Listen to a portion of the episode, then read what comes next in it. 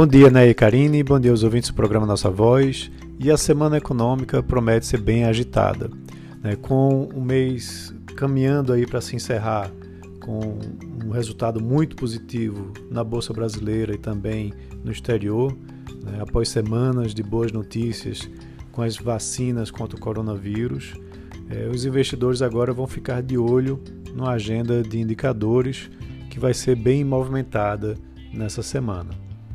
É, na, a partir de hoje acontece a reunião da OPEP, né, da Organização dos Países Exportadores de Petróleo, num encontro de dois dias para decidir se vão prosseguir com o aumento da produção de 1,9 milhão de barris por dia que está programado para janeiro.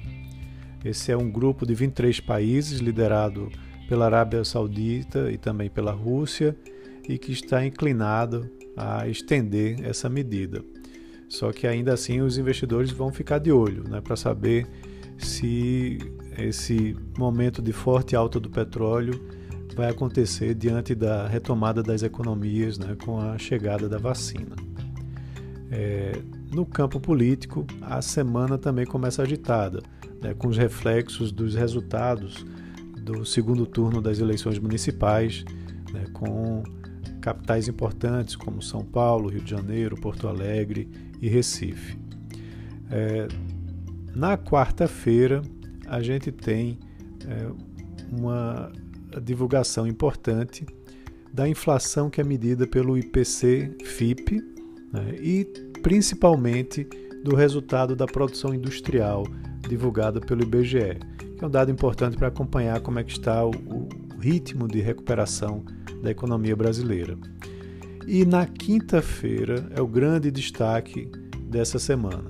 Vai ser divulgado o PIB, né, o Produto Interno Bruto, do terceiro trimestre Brasil, aqui do Brasil.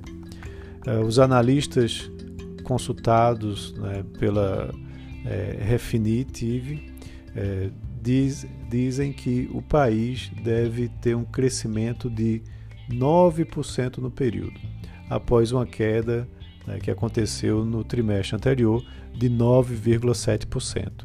Isso acontecendo, esse crescimento de 9% no terceiro trimestre faz com que a economia brasileira tenha, no acumulado de 12 meses, né, até o fim do terceiro trimestre, uma queda de 3,5%, que é melhor do que as expectativas que vêm sendo apresentadas.